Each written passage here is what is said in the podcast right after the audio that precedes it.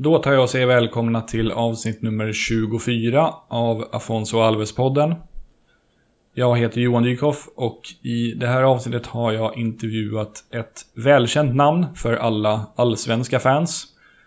Jag har nämligen intervjuat Marcus Johannesson som framförallt är känd för sina säsonger i Örgryte och Djurgården.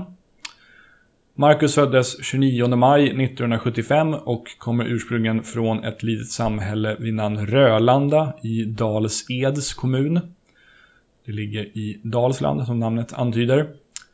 Hans moderklubb är Rölanda IF och i seniorsammanhang gjorde han sina första säsonger för Oddevold. Och det var i mitten på 90-talet. Från 1997 fram till sommaren 2004 spelade han för Örgryte och det var också där han var lagkamrat med Afonso Alves. Sommaren 2004 flyttade Marcus till Djurgården och säsongen därpå fick han som lagkapten lyfta Lennart Johanssons pokal efter att Djurgården vunnit allsvenskan.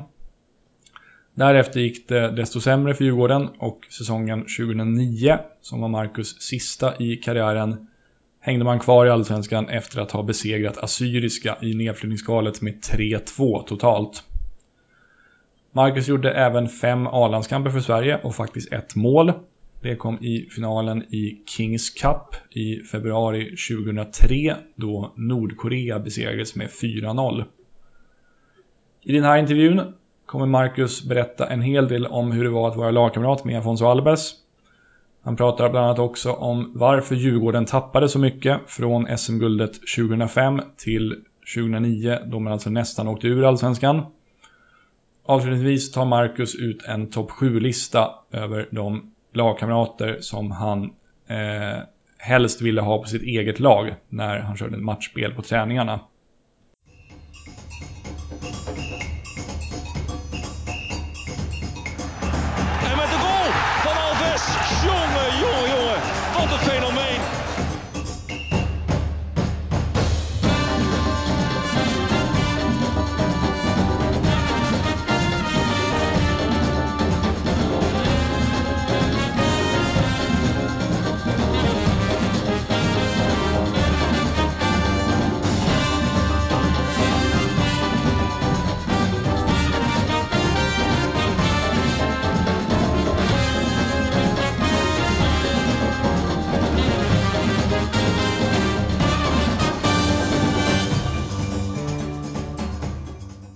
Fullständigt namn börjar vi med.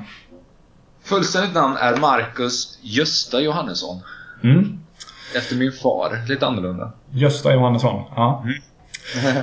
här härstammar eh, från Gustav, ska jag vara tydlig att säga också. Okej. Okay. eh, ålder? Eh, 42. Kommer från respektive bor i?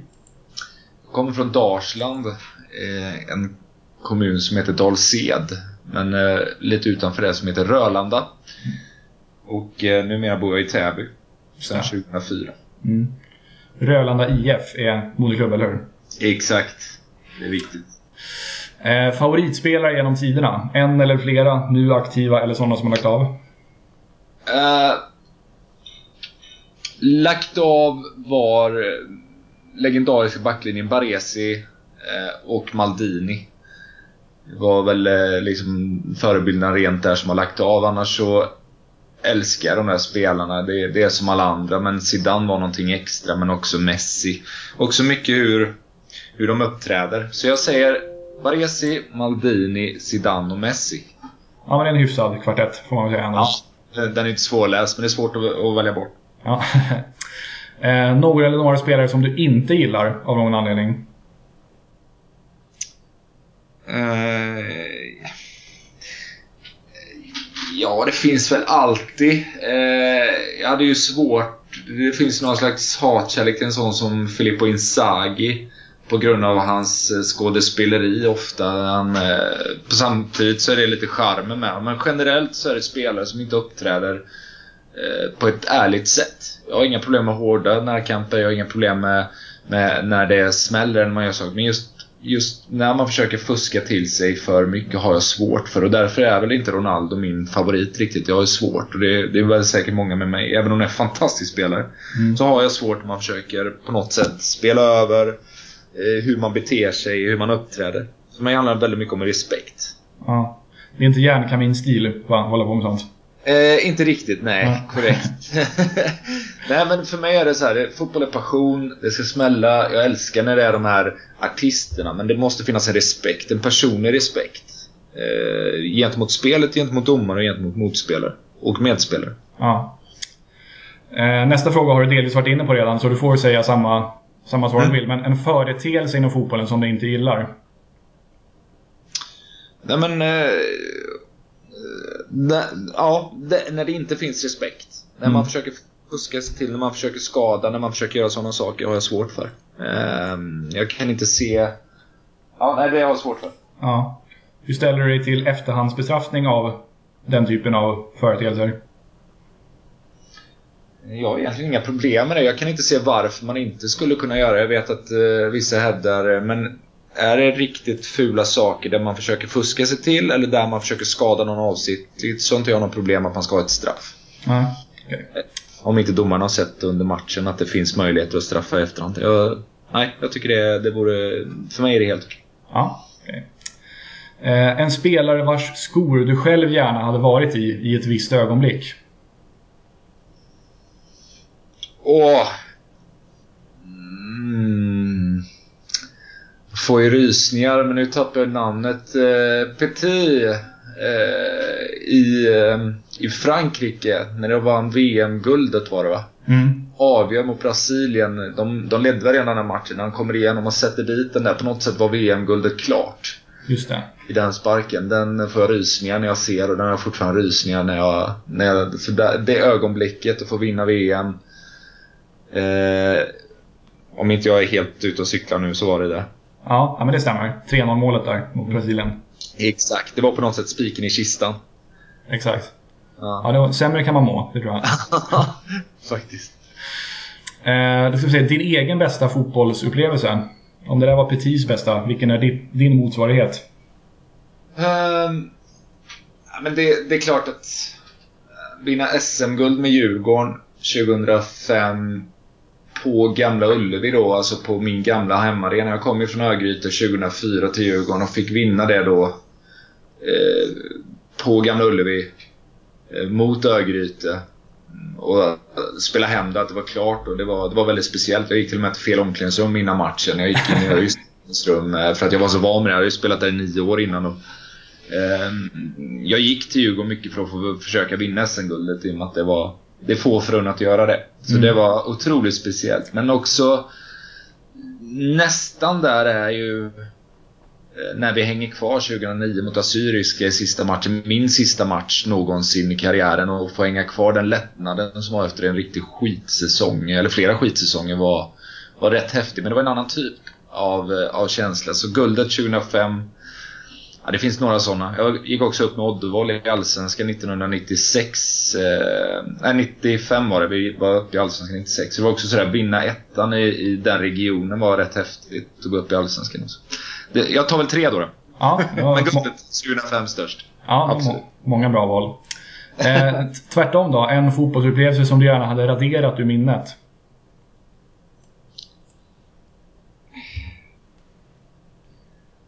Det finns ett antal derbyförluster. Eh, det finns...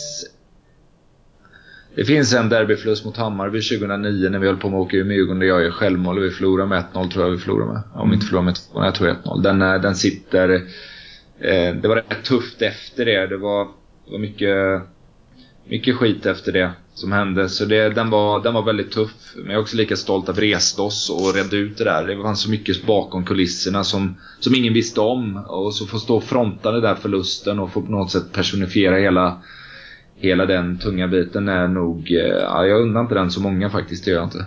Usch, nej, det har jag full förståelse för. Ja.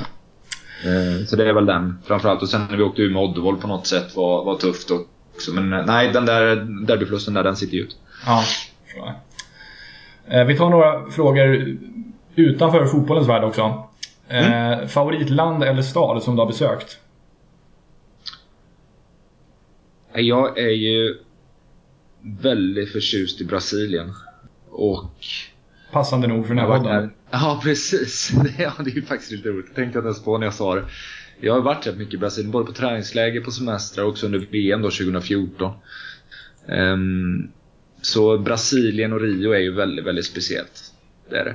Ja. Uh, det måste jag säga. Det är nog uh, mitt favorit. Ja, det är det. Ja, jag tycker det. Brasilien, Rio. Ja. Eh, favoritband eller artist? Men jag är ju Håkan Hellström-kille. Det förvånar mig inte av någon anledning. jag vet inte om det är för att, för att du är från Västsverige, men... Eh, jag är ju det. Ja. Har du sett honom live någon eller några gånger till och med? Ja, fyra, fem gånger har jag sett honom live. Ja. Det är någonting där i den här Göteborgsromantiken som framkallar någon slags ungdomskänsla. Det förstår jag. Ja, men han är, jag har aldrig sett honom live, men jag gillar... Jag gillar han, går, han dyker upp på Spotify ibland, definitivt. Får väldigt mycket energi utav honom och sen live är han faktiskt bättre. Han är bättre än man tror också. Han har fått mycket kritik, men han, han är rätt. Han har blivit bättre och bättre, så nej. Det är värt att gå och titta på honom live. Det Ja. är mycket. Eh, sista frågan i faktarutan. Den här är lite annorlunda, men det blir väldigt kul svar på den.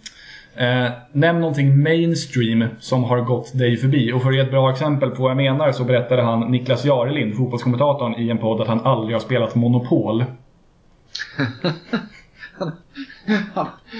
Ja, den är lite, den är lite eh, annorlunda. Oh! Där satte du mig. Vad är det jag... Ta frågan en gång till. Nämn någonting mainstream som har gått dig förbi. Någonting mainstream som har gått mig förbi. Alltså Mm. något väldigt vanligt som alla gör som inte jag har gjort. Exakt. Eh... Ah. Vad är det? Ja, den där är jättesvår. Jag är ju en vanlig kille på så sätt att jag har nog gjort det mesta vanligt. Vill du ha inspiration från vad jag tidigare har sagt? Ja, ge mig en inspiration. Det kan till exempel vara TV, någon TV-serie som alla pratar om som man aldrig har sett. Eller... Ja, så kan det vara. Jag har ju vägrat titta på Game of Thrones till Ja. exempel. Du är, du är person nummer tre som säger just Game of Thrones faktiskt. Dra någon annan då. Någon annan inspiration. Då ska vi se om vi kan hitta någonting annat. Ehm, Tommy Naurin, din gamla lagkompis, har jag intervjuat. Han, han eh, använder inte Twitter. Det var hans grej. Nej, den är, den är sant. Jag använder inte Snapchat i och för sig. Twitter har jag lagt ner för att den, jag gillar inte det formatet. Eh, Mm. Sådär, så det, det är nog Snapchat. Men då... Mm, Game of Thrones är lite tråkigt. Men det är ju lite mainstream. Ja, det är det verkligen. Det är ju faktiskt... Ja. Eh, vad är det mer som jag aldrig har, har gjort som någon annan alltid gör? Finns det någon så här typisk semesterort som du aldrig varit i? Eller här? Jag tror fan jag har varit där också. Du tror det? Ja, jag tror på alla, de orterna som... eh, Nej, men... Nej, nej, vi säger Game of Thrones. Skittråkigt. Jag, jag får klura lite till på den så om jag kommer på någonting under, eh, under inspelningen. ja, ja, men jag, vi kör den så länge då, helt enkelt. Ja. Eh, då knyter vi upp fakta, faktarutan, i alla fall för nu då. Eh, och så går vi till huvuddelen av podden. Och då går vi tillbaka lite drygt 15 år i tiden till sommaren 2002 då Afonso Alves tillsammans med Paulinho Guara kom till ÖIS. Och eh, ifall folk har dåligt minne eller kanske inte har järnkoll på din fotbollskarriär, kan du berätta lite grann var du befann dig i din karriär sommaren 2002? Ja, det kan jag göra. Det var... Eh, jag spelade Örgryte. Jag spelade in mittfältare i Örgryte. Vi var ett gäng som var bra då. Vi ehm, eh, spelade centralt och innermittfält med Magnus Kjellander. Vi hade Martin Olander och Jeffrey Åbyn där med i den där. Vi hade spelat med Marcus Albeck och Joakim Karlsson hette de. Albeck känner de flesta till. Joakim också uppifrån Malmberget. De var forwards. Men jag tror Mackan gav sig iväg där någon gång till Heerenveen på utlands... Om det var där i det sammanhanget. Vi, men vi var, var bra. Vi hade Erik Hamrén. Jag hade spelat i ÖIS sedan 97. Och var väl egentligen... Ja. Det gick väldigt bra under de åren. Det gick riktigt bra. Jag spelade mycket defensiv mittfältare. Eh, men... Eh, så, så, men då, precis som du säger, så kom ju Afonso Paulinho den sommaren var det va? Precis. Så där var jag i min karriär just då. Jag tror vi har vunnit någon cupguld och ÖIS var på väg uppåt. Vi var, vi var bra. Det var en bra, väldigt bra lag under den perioden. Ja. Minns du det som att ni hade eh, liksom offensiva problem och att Afonso och Paulinho togs in lite grann för att råda bot på det? Ja, det var ju...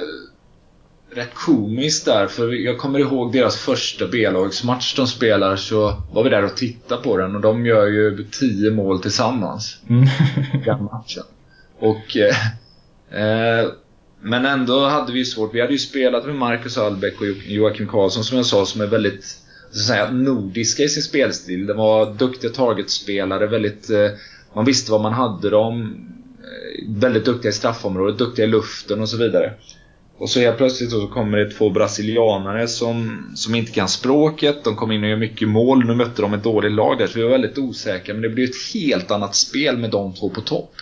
Och det blev ganska mycket problematik som följde med det innan man lärde, lärde känna varandra. Så vi hade ett problem i och med att vi hade haft våra Marcus Albeck som stjärna då. Han gjorde ju mycket mål då och var på väg in i landslaget. Mm. Så det, ja, vi hade definitivt problem och visste väl inte riktigt hur vi skulle lösa det. Och vi, jag ska vara helt ärlig. Eh, vi var inte helt säkra på att Afonso Polinho var eh, lösningen på det problemet när de kom.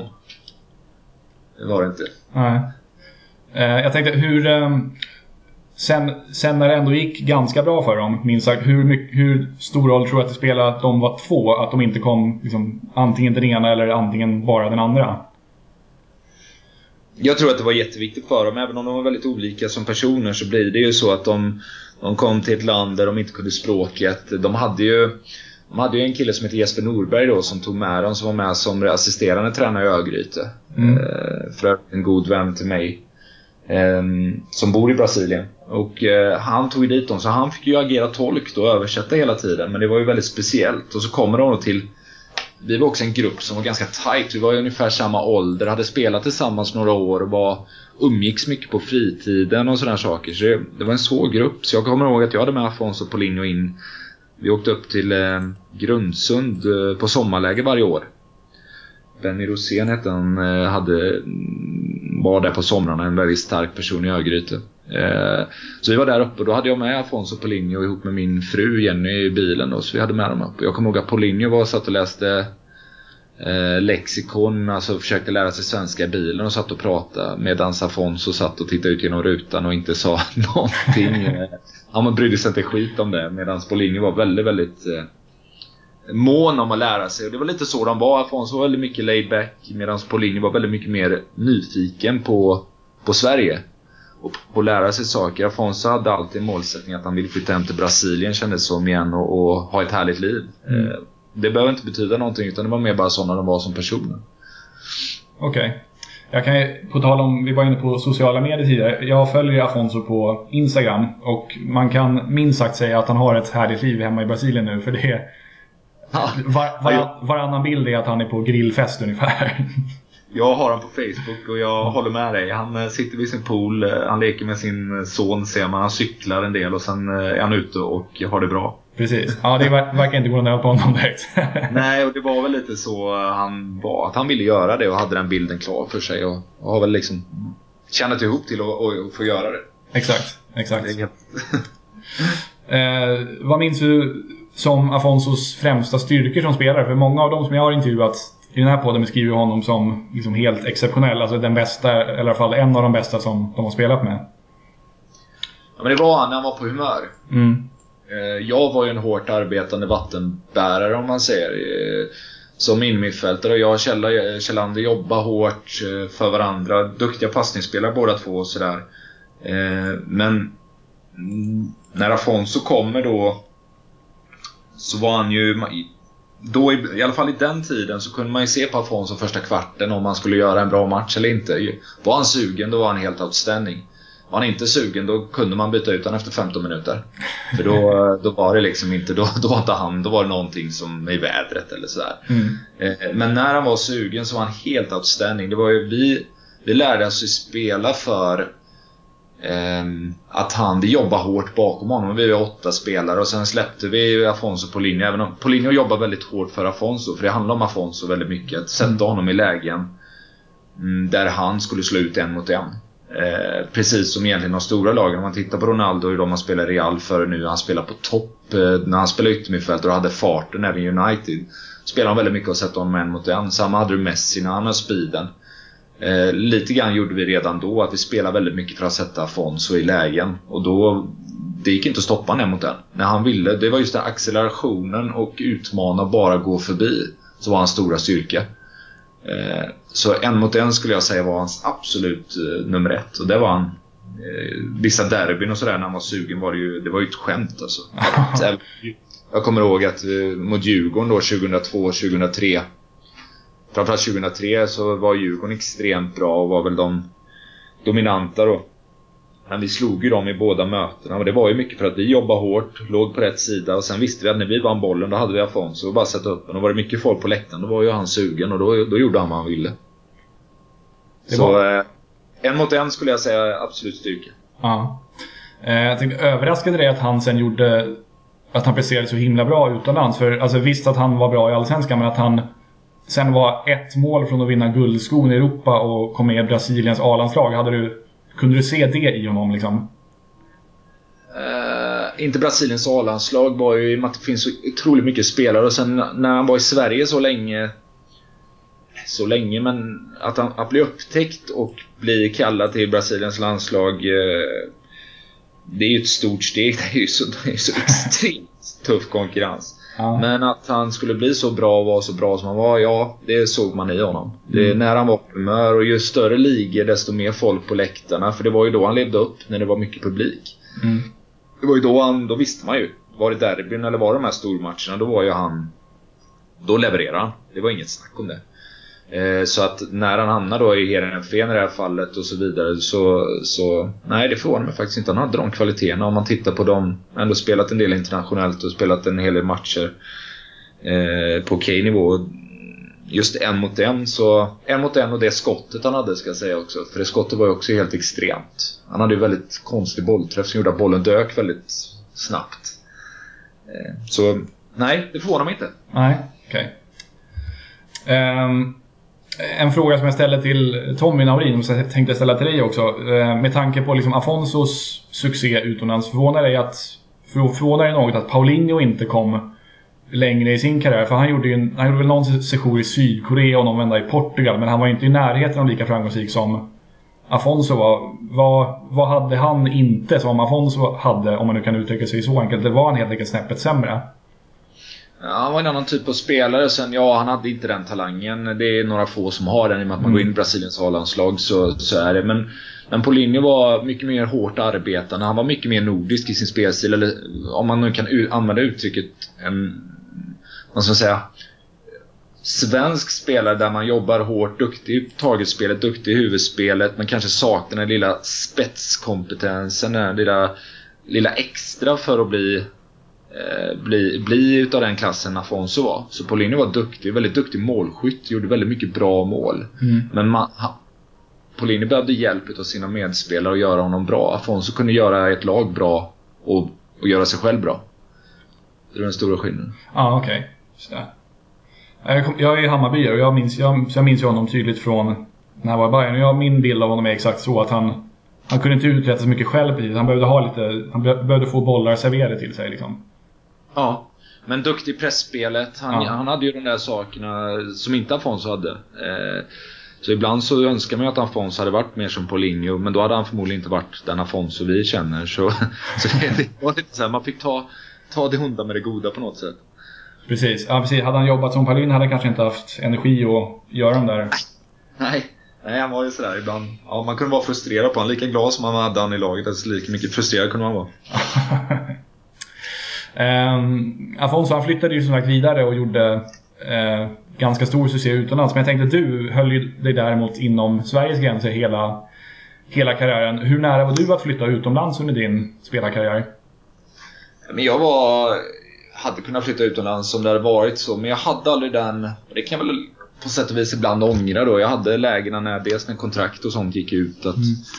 att ta mig iväg. Men jag, jag hade aldrig det riktigt det målet. Jag, var, jag har alltid varit ganska hemkör och varit ganska trygghetssökande. Och det, ja, det har jag analyserat jättemycket efter karriären. Sen har inte jag hamnat i den typen av klubb. Men det var klubbar som, som var väldigt intresserade och väldigt nyfikna och hamna, som var på väg upp i Premier League och, och sådär. Så visst, det fanns lägen. Men hade jag varit mer att jag ska ut till varje pris Eh, så, så tror jag att det hade varit en annan läge. Men jag hade aldrig riktigt det där. Jag tror den agenten jag hade och så vidare, han kände nog det också. Att det var inte till varje pris, utan jag var ganska nöjd hemma. Och sen när jag, när jag bestämde mig för att lämna ÖIS, då var jag 29 och då var, det, då var tanken att vi, jag och min fru skulle, skulle flytta utomlands. Eh, när kontraktet gick ut. Jag hade en bra, jättebra dialog med Örgryte, men då då blev det så att vi mm, blev med barn och eh, skulle precis ha vår första, eh, första dotter, ja, mm,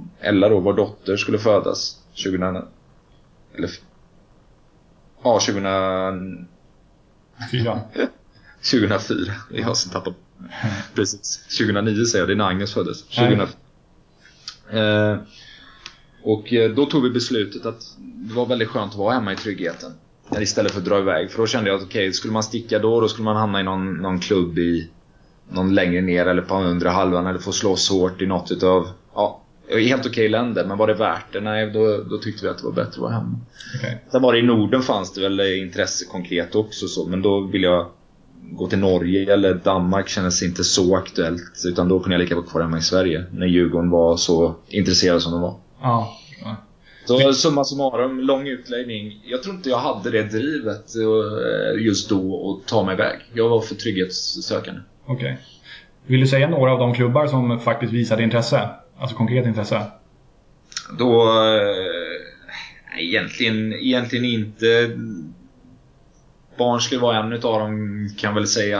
Eh, ja. När jag var mitten av 20, 24 någonstans där så var, så var de väldigt nyfikna och intresserade. Men jag kände mig inte mogen. Jag har precis flyttat upp och blivit defensiv mittfältare under Erik Hamrén då.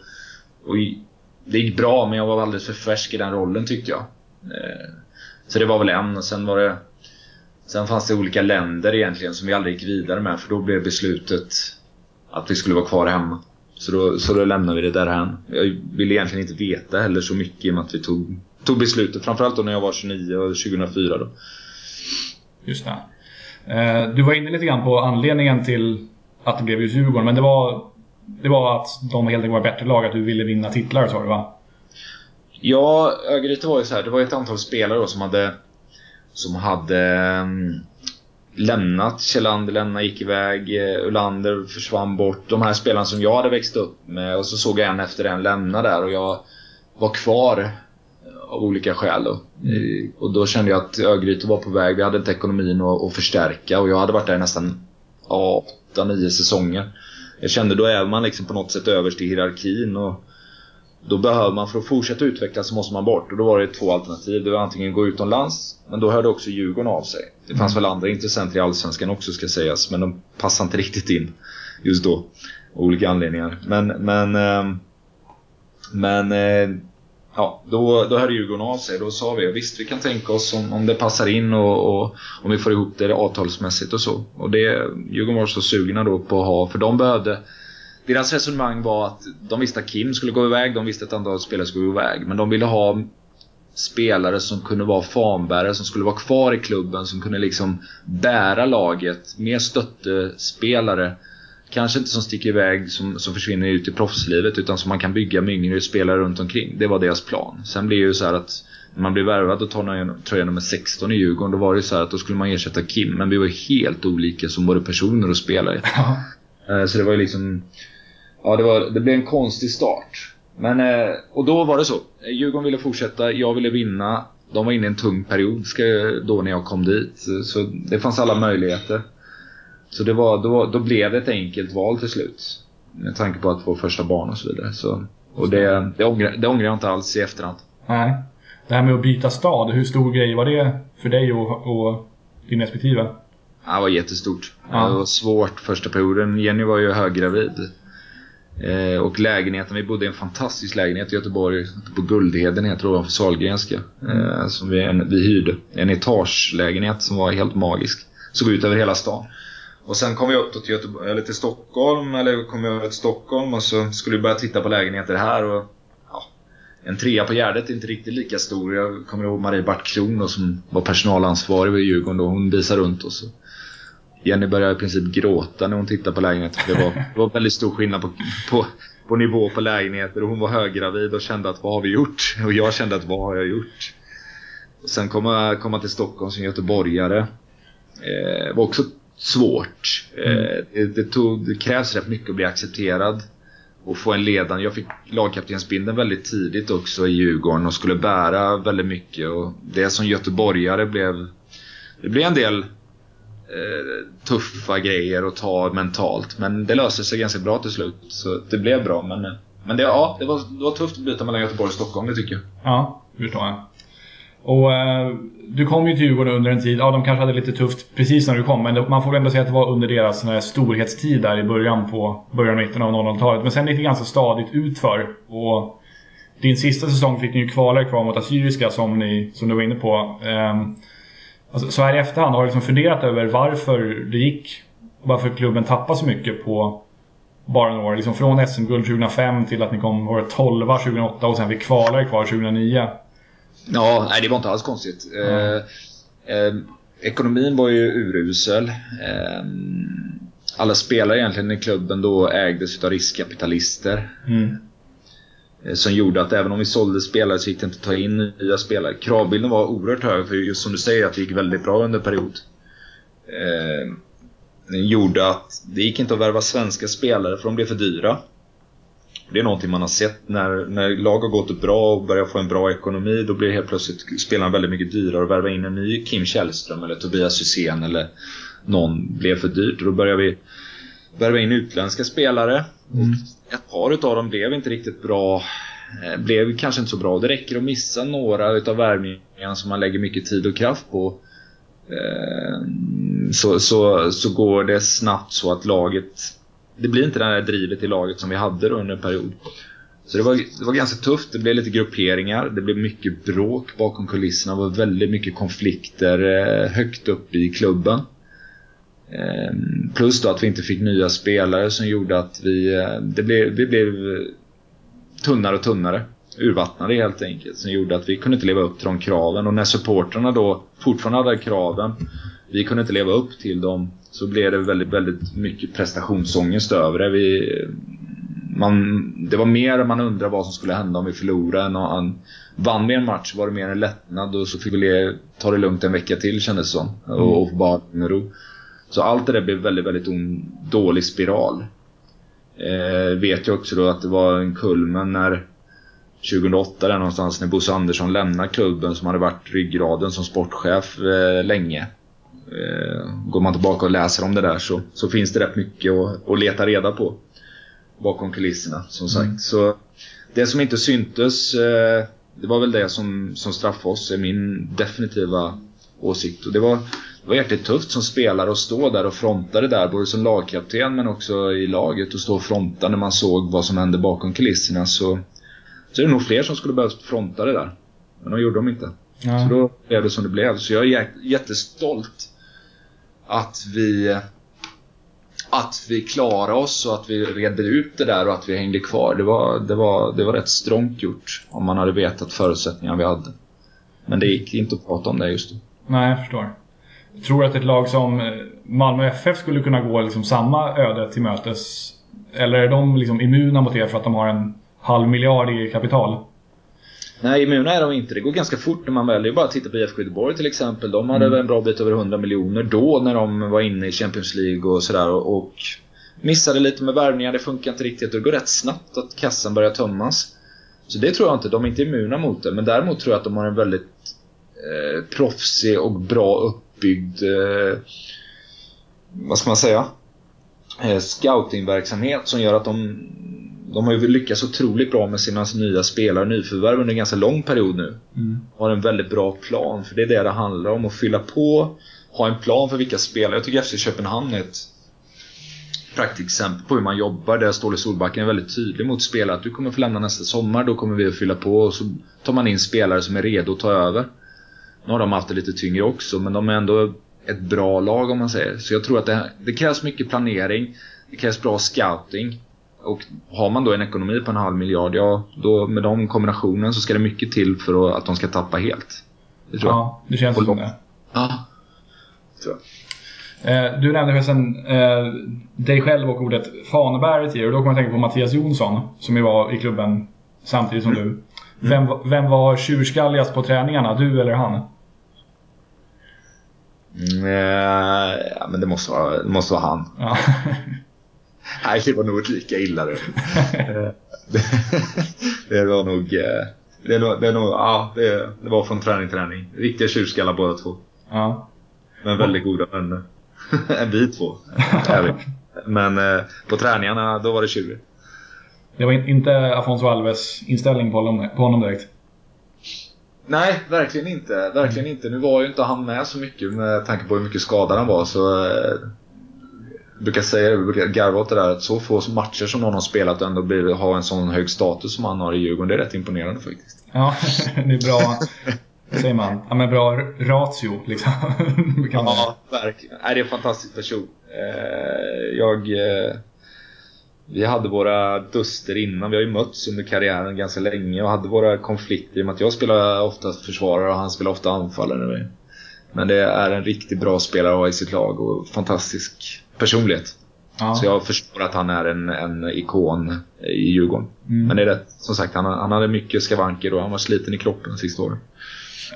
Vad gör han nu för tiden förresten?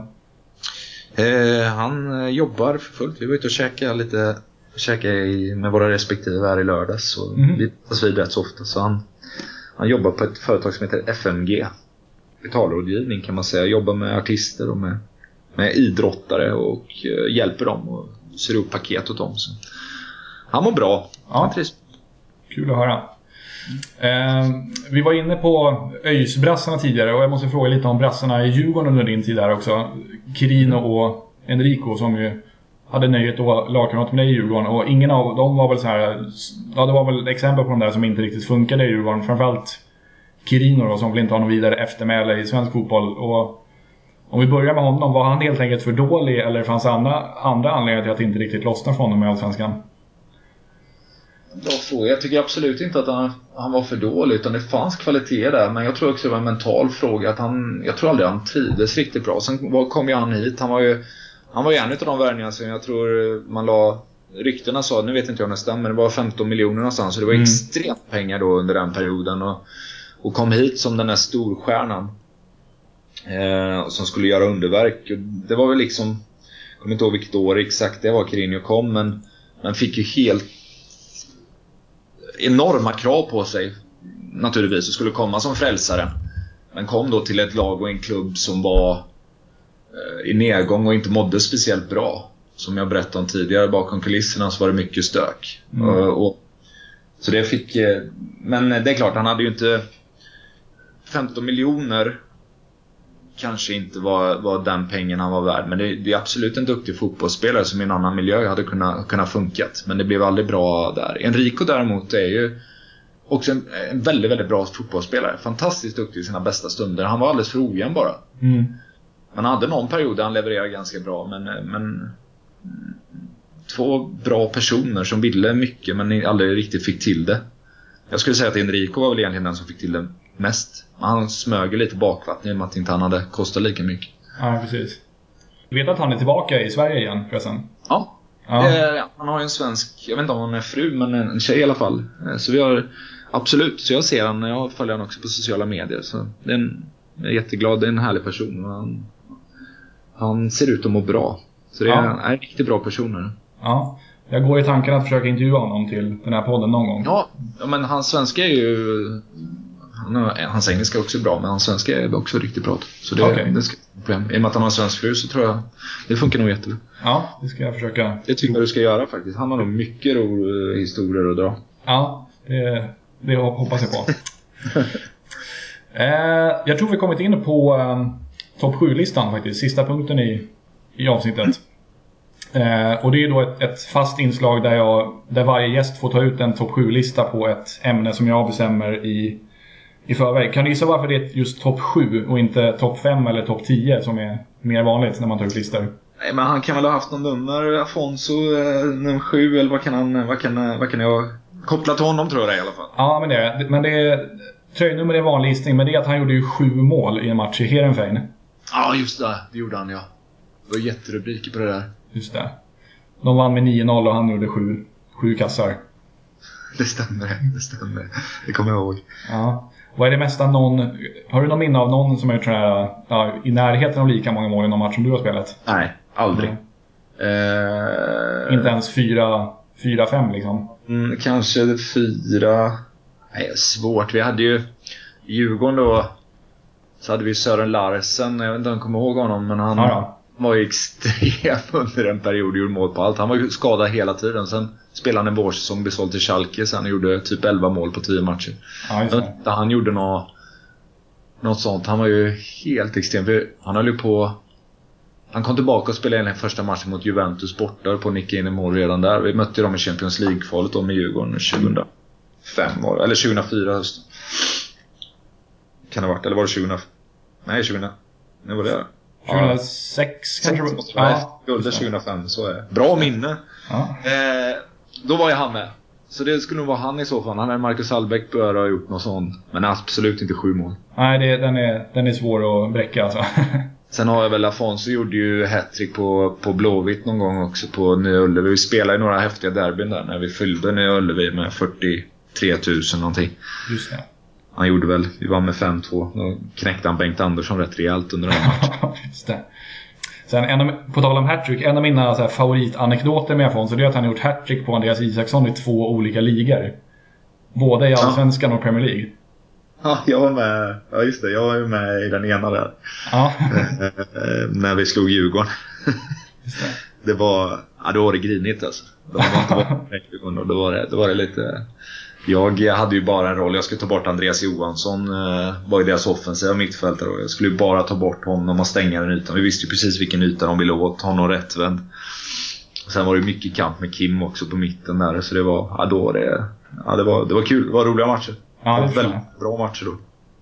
Det var, ja, det var, det var en härlig tid kan jag tänka mig. Ja, nej men det var det. Absolut. Ja.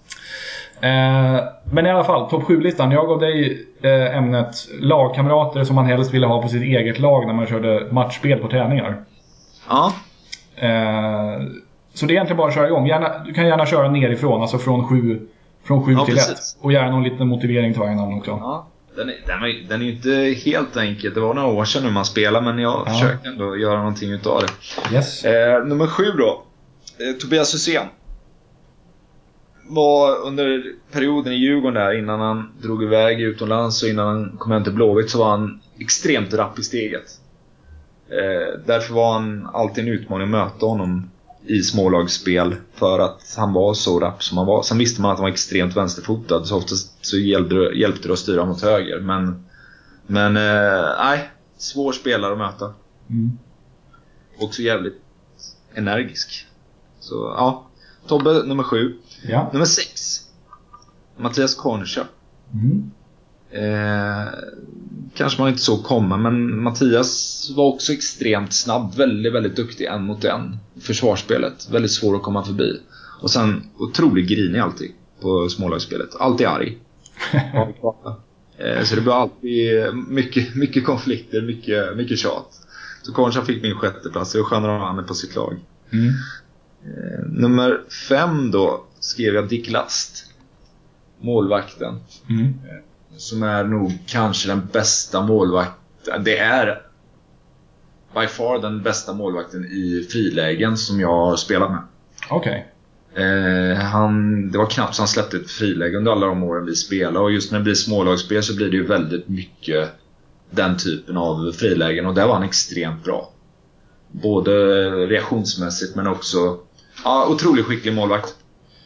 Vilken kul spetsegenskap. Det har jag aldrig, tänkt på. Men det... Nej, jag, jag, tror, jag undrar om han släppte friläge i Allsvenskan under alla de åren. Vi visste att kommer det friläge rakt mot honom så tar han den. Ja. Då var det värre med skott och sånt. Han var bra där också, men just friläge var han extremt bra på. Fan vad Eh. häftigt. Ja. Ja. Sen nummer fyra då, har vi ju varit inne på. Han fick bara en fjärde plats Mattias Jonsson.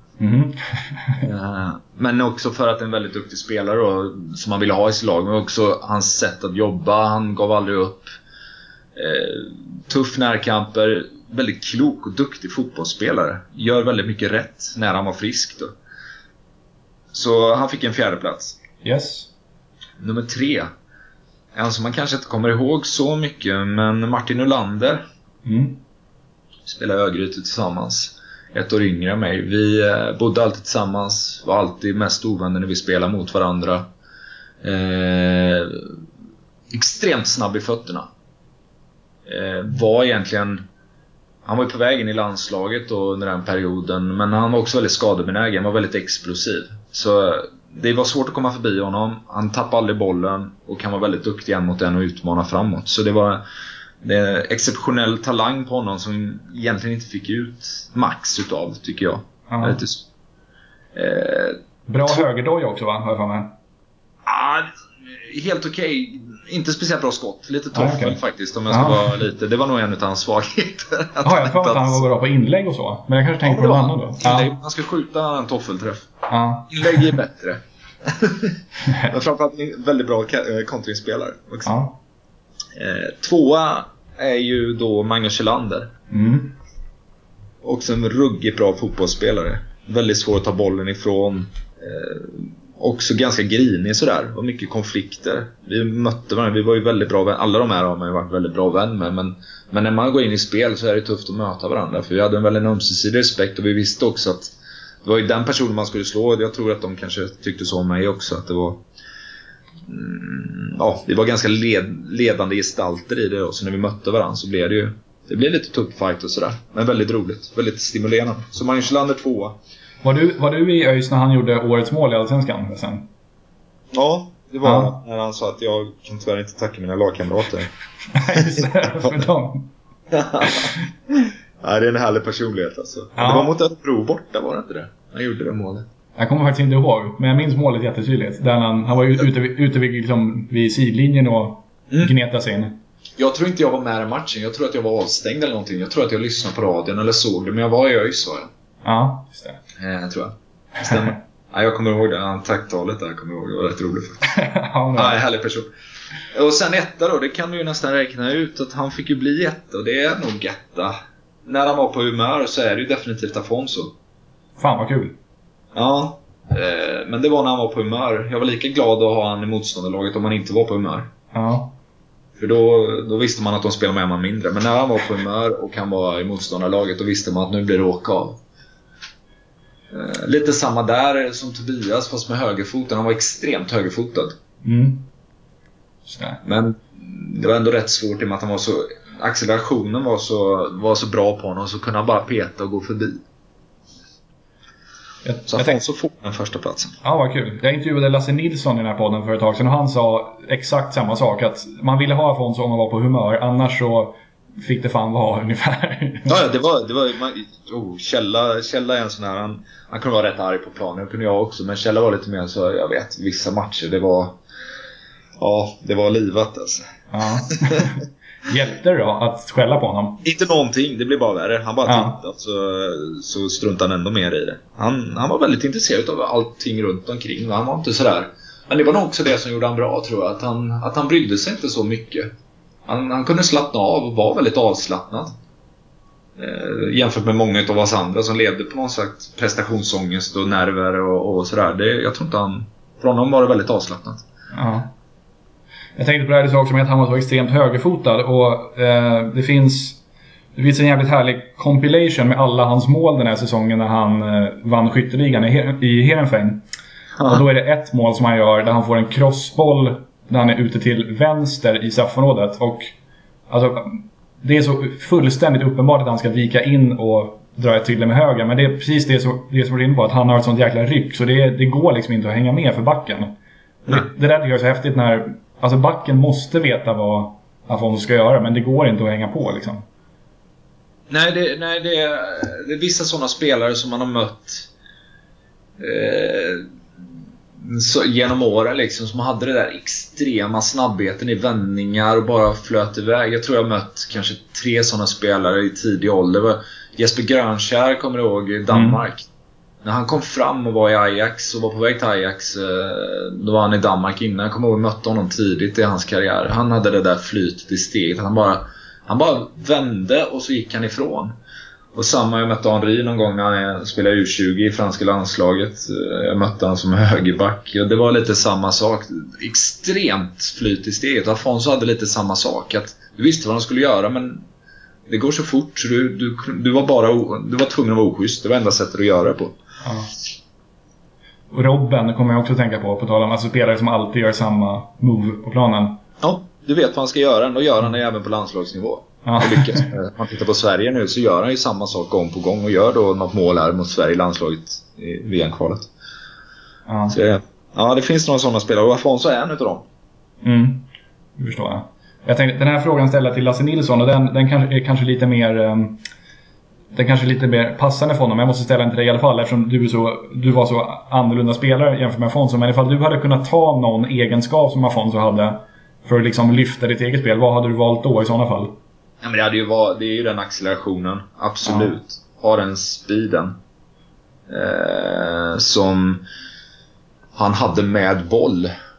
Jag sitter och funderar på hur snabb han var utan boll egentligen. Han var en sån spelare som man upplevde ibland att han var snabbare med boll. Mm. Men det var nog för att han aldrig riktigt tog de där löpningarna som man såg hur snabb han var utan boll. Just det. Han tyckte det var roligare när han hade boll. Så absolut, den vill nog alla ha. Det är ju den på något sätt. Kunde man kombinera den med det andra som man hade så absolut. Ja, vilken jävla lirare du hade varit då. Då hade, det liksom, då hade klubbarna stått i kö. Ja men så är det ju. Så är det mm. Sen, sen är ju fotboll mycket mer komplext än, än det i och för sig. Ja. Just att eh, man har sett många spelare som är snabba som inte kan tänka. Då tappar du ändå några tiondelar extra. När det, så mycket handlar om speluppfattning och hur man kan hantera det.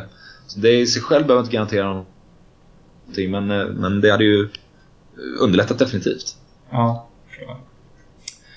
Hörru du, jag tror att det var... Det var nog... Vi knyter nog ihop säcken där tror jag. Ja, härligt. Det där med mainstream kommer jag inte på någonting. Det är kört. Nej. det får bli Game of Thrones helt enkelt. Ja, det får bli det.